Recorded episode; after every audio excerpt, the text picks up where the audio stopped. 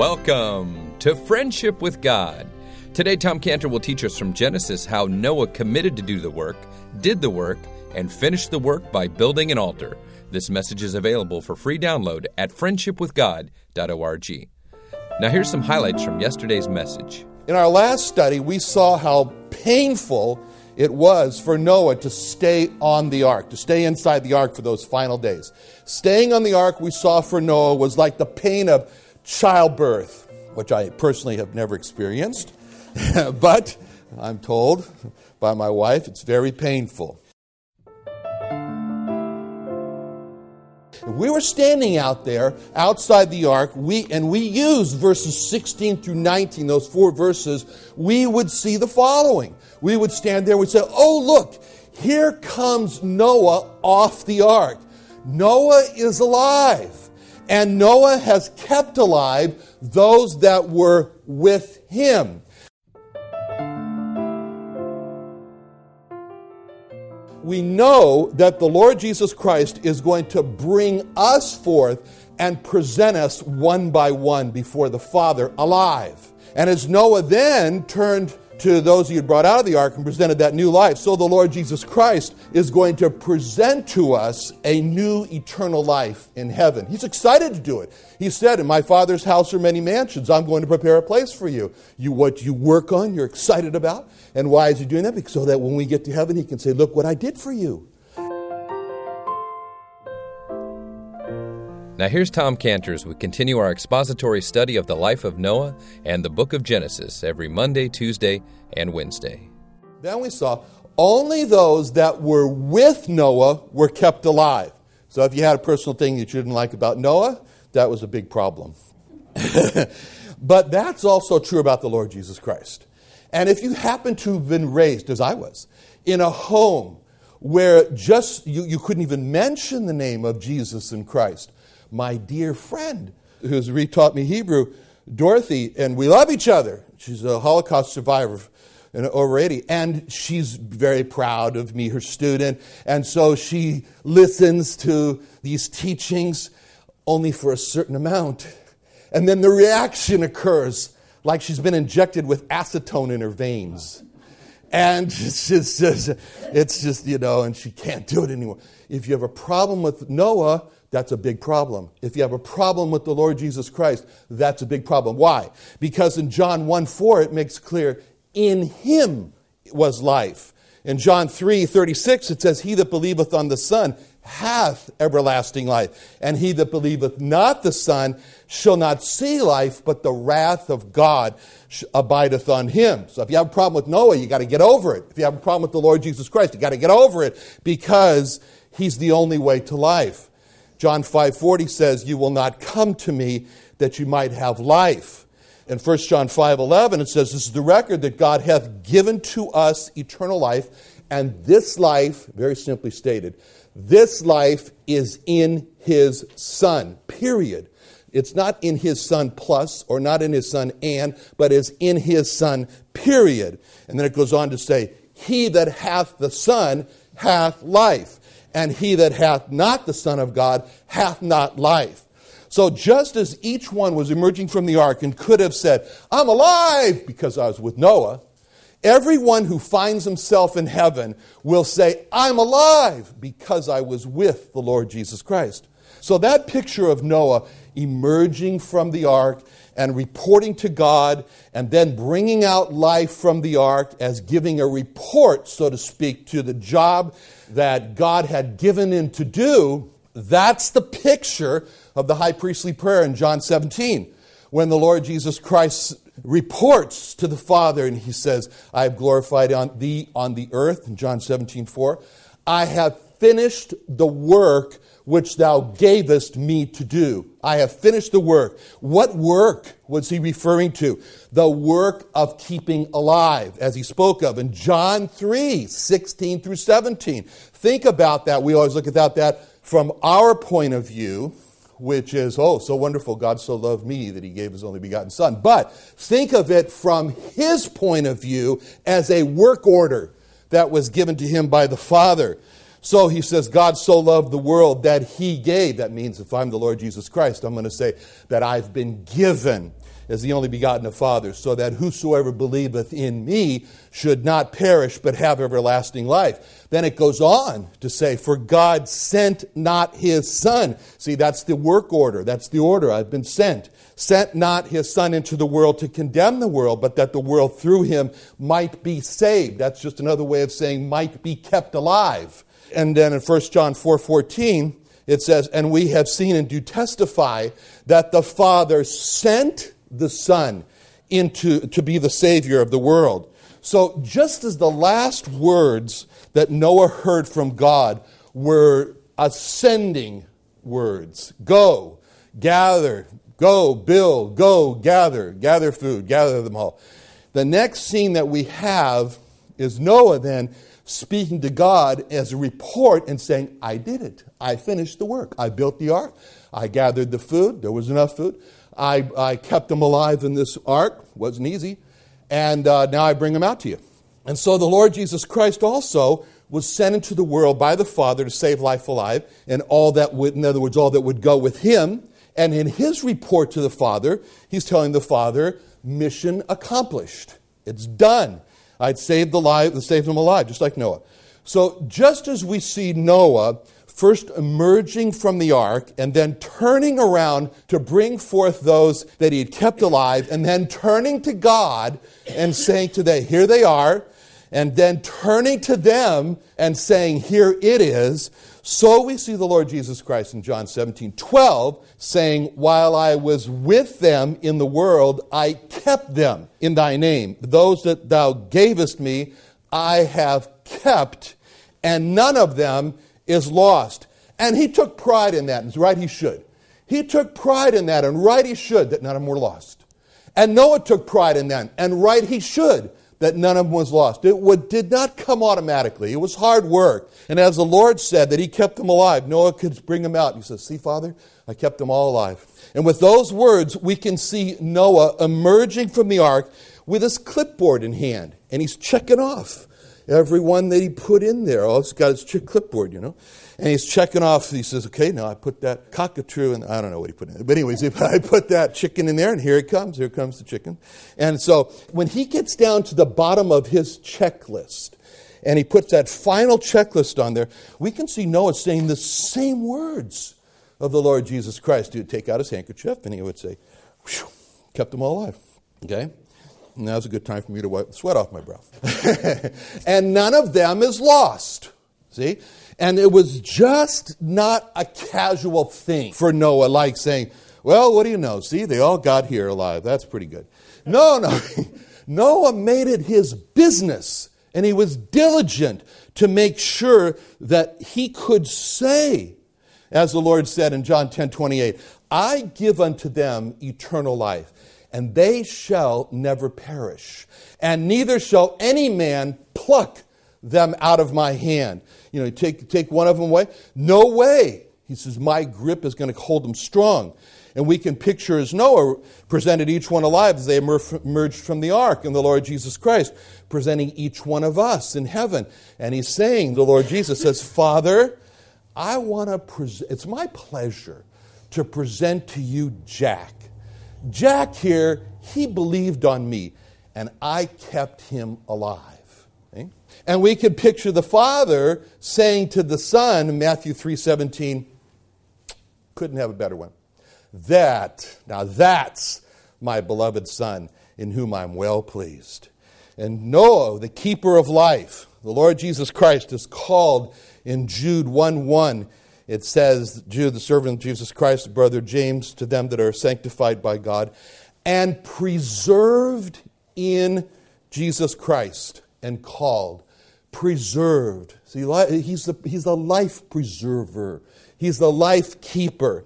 He's the preserver of life. So verses fifteen through seventeen here is God's command to bring forth. That's God's command. Verses fifteen through seventeen is God's command to bring them out now, Noah. Now, verses eighteen through nineteen is Noah's response to the command, or it's Noah's obedience to the command. And focusing on those two, those important words, verse fifteen, God spake unto Noah. Verse eighteen, Noah went forth. See, that points out to us this truth that God has constructed it this way in Genesis eight, to have these two sections of the call and the response, emphasize to us that God doesn't push anyone. God doesn't push Noah. God didn't push Noah out of the ark. God called Noah, and Noah came out of the ark. Noah obeyed God's call to come out of the ark. It's a very important pattern for us to see. Verse fifteen, God spoke. Verse eighteen, Noah went forth. Noah went forth. God calls, man obeys. God does not obey for man. Man obeys. God calls out to sinful man to be saved. Being saved is not automatic. People have said to me, I've always been a Christian. I said, when were you a Christian? I've always been a Christian. No one has always been a Christian. No one has been born a Christian. No one has always been saved. No one was born, no one was born saved. God calls men to be saved, as it says in Isaiah forty-five twenty-two.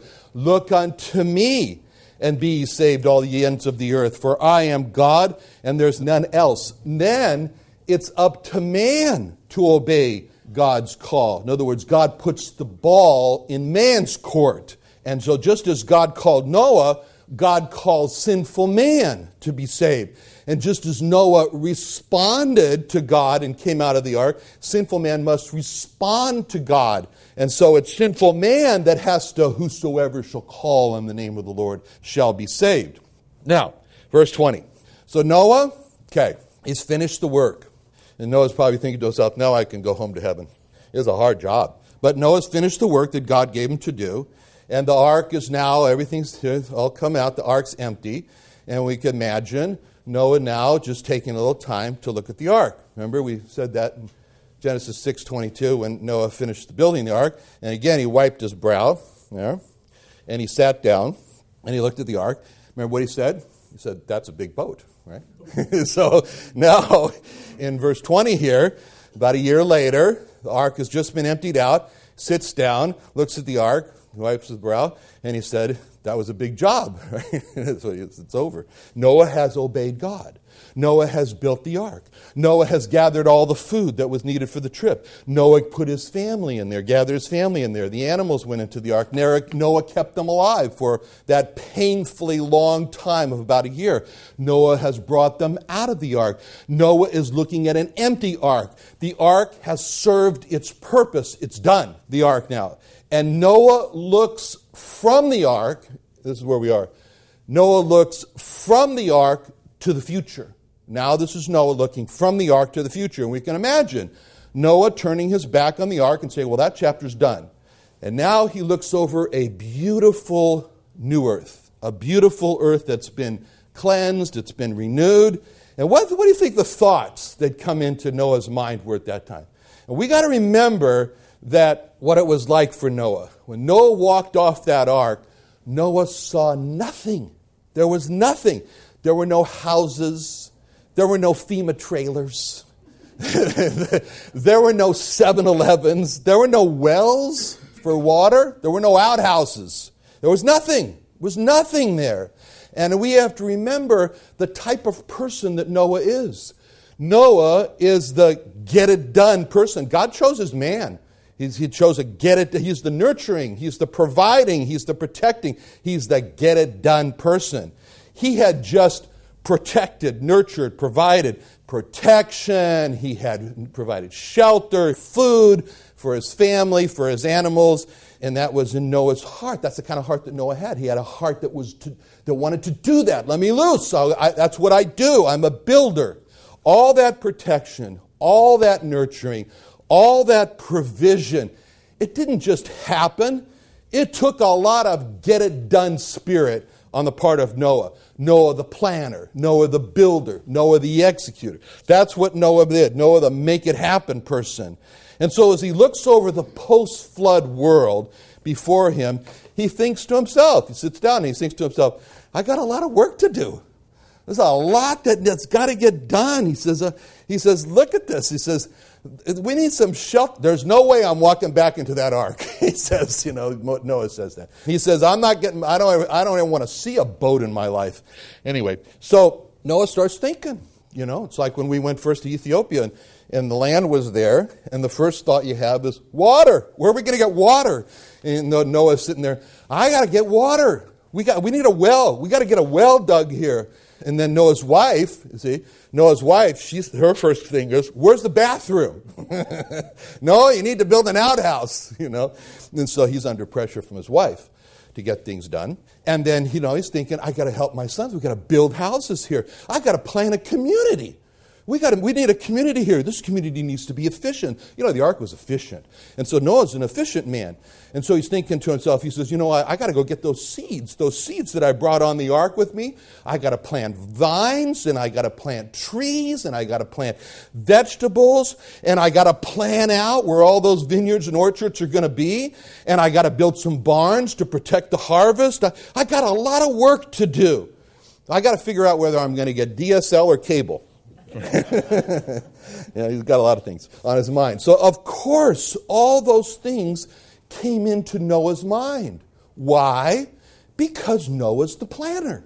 Noah is the builder. Noah is the action person. That's the kind of heart that Noah has. And there was a lot of action needed right now.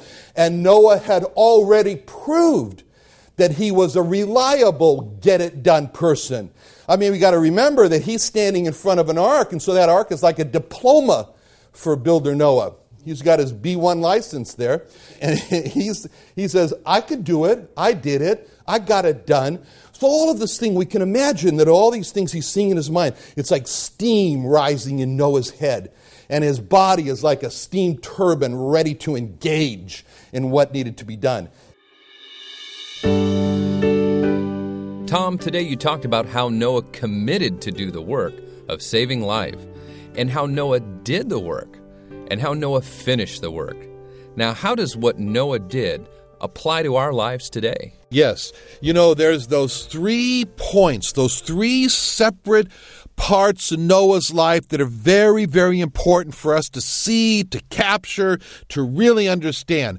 Step one, the first stage, the first thing that occurred with Noah is that he heard the voice of God giving him the work, and Noah took that step where he committed to do the work that God gave him to do, which was to save life. That's very much like Isaiah in his life in Isaiah chapter six, verse eight, where there's this definite commitment to do God's work. It says in Isaiah six eight, also I heard the voice of the Lord saying, whom shall I send, and who will go for us? Then said I, here am I, send me. So see, first what we see in that verse is that he heard the voice of the Lord. If we're in our Bibles every day and we have our ears opened in the morning, as David said, he opens his ears in the morning. Then we're in the best place to hear the voice of the Lord through the Scriptures. We'll hear God speak. And when we hear, then we'll understand. He's saying there, whom am I going to send? God is in the sending business. He's looking for the whom. The issue is the whom. God is just ready to send, but the question is, who's going to step up to the plate? What Isaiah did is Isaiah steps up to the plate and he says, me. Here am I, send me. Because Isaiah realized that if he had the sending of God, that's all he needed. Even he had the problem of the unclean lips, so God cleansed his lips. But whatever problem he had, if he had the sending of God, then that's all he needed. And then that's the lesson for us. If we have the sending of God, that's all we need. And then the next thing that Noah did was very important. He actually did the work. He did the work. He didn't just say he was going to do it, but he did it. That was the importance behind the parable that the Lord Jesus Christ spoke in Matthew twenty-one, twenty-eight through thirty, when he said these things. But what think ye? A certain man had two sons. He came to the first and said, Son, go work today in my vineyard.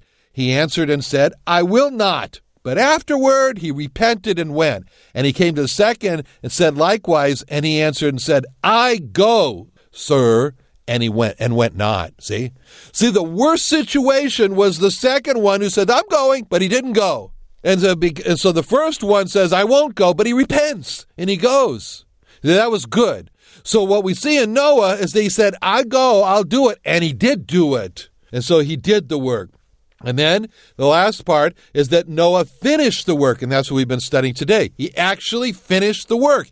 And what a day that was for Noah when he could, when the door swung open and and and, and he could, you know, he comes out, salutes to God and says, you know, I did the work, sir. You know, and, and so that's like the Lord Jesus Christ in John seventeen four, where he reports to the Father and he says, I have glorified thee on the earth. I have finished the work which thou gavest me to do. What a day that was for him. What a day that can be for us as we also hear the voice of God and take a definite commitment to do God's work. Then we do the work and we look forward to that day when we, like the Lord Jesus Christ, can report and say, I finished the work which thou gavest me to do. You know, this was the great fulfillment in Paul's life. What a joy it was for him to be able to say, I am now ready to be offered. You know, not everybody can say that they're ready to die. I mean, the Christian, Christians, not all Christians can say, I'm ready to die. Some Christians, can, you say, well, you know, I'm ashamed to die because I didn't take the work that God gave me. I didn't do the work that God gave me. I didn't finish the work, so it'd be ashamed to die. But Paul wasn't in that state, and so that's a great challenge for us where he says, I am ready to die. In other words, I'm not ashamed to die. I am now ready to be offered, and the time of my departure is at hand. I have fought a good fight. I have finished my course. I have kept the faith in Second Timothy four, six through seven. See, that was the great thing that Paul showed us here, because when he said these things, it was like Paul was saying to us, and now it's your opportunity. You should live your life so that you can come to the end and say, I'm ready now to be offered. The time of my departure is at hand. I fought a good fight. I finished my course. I have kept the faith. Now, let me just say, if you would like to to be sent by God to reach his lost Jewish people in Southern California, in Los Angeles, in Orange County, in San Diego. If you, when you read the scriptures and you see God set his love on Israel, as it says in, in Deuteronomy, when you, you read the scriptures, you hear God saying that I have rebellious children. You hear God lament over his lost. He, turns, he uses the term lost, the lost sheep of the house. house of Israel, and you hear the voice of God speaking to you, and then you hear, as it were, like Isaiah, in Isaiah, where God would say, whom shall I send to the Jewish people? Whom shall I send? And if you want to commit to do God's work, come and join us. And where, where you would say with Isaiah, here am I, send me to the Jewish people. We have a job for you. We have a full-time job for you.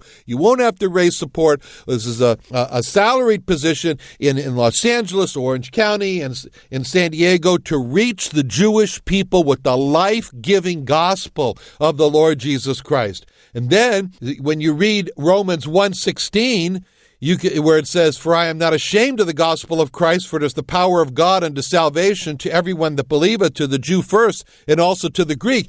Think of how wonderful to make your life that goal of bringing the gospel of Christ to the Jew first, where every day you go out and you bring the gospel of the Lord Jesus Christ to the Jew first. You preparing Israel for the future when it says in, in uh, Romans eleven, and then all Israel shall be saved. That does not mean that every Jew that's ever lived will go to heaven and be saved, but it does mean that there's coming a day when every Jew that is alive will be saved. All Israel will be saved. And that takes preparation today for the time in the future when all Israel shall be saved. And that you can do by joining us in Southern California, in Los Angeles, Orange County, San Diego, to go to reach the Jewish people. And then you can you can say with Ezekiel, in Ezekiel two three, where Ezekiel heard these words, and he said unto me, Son of man, I send thee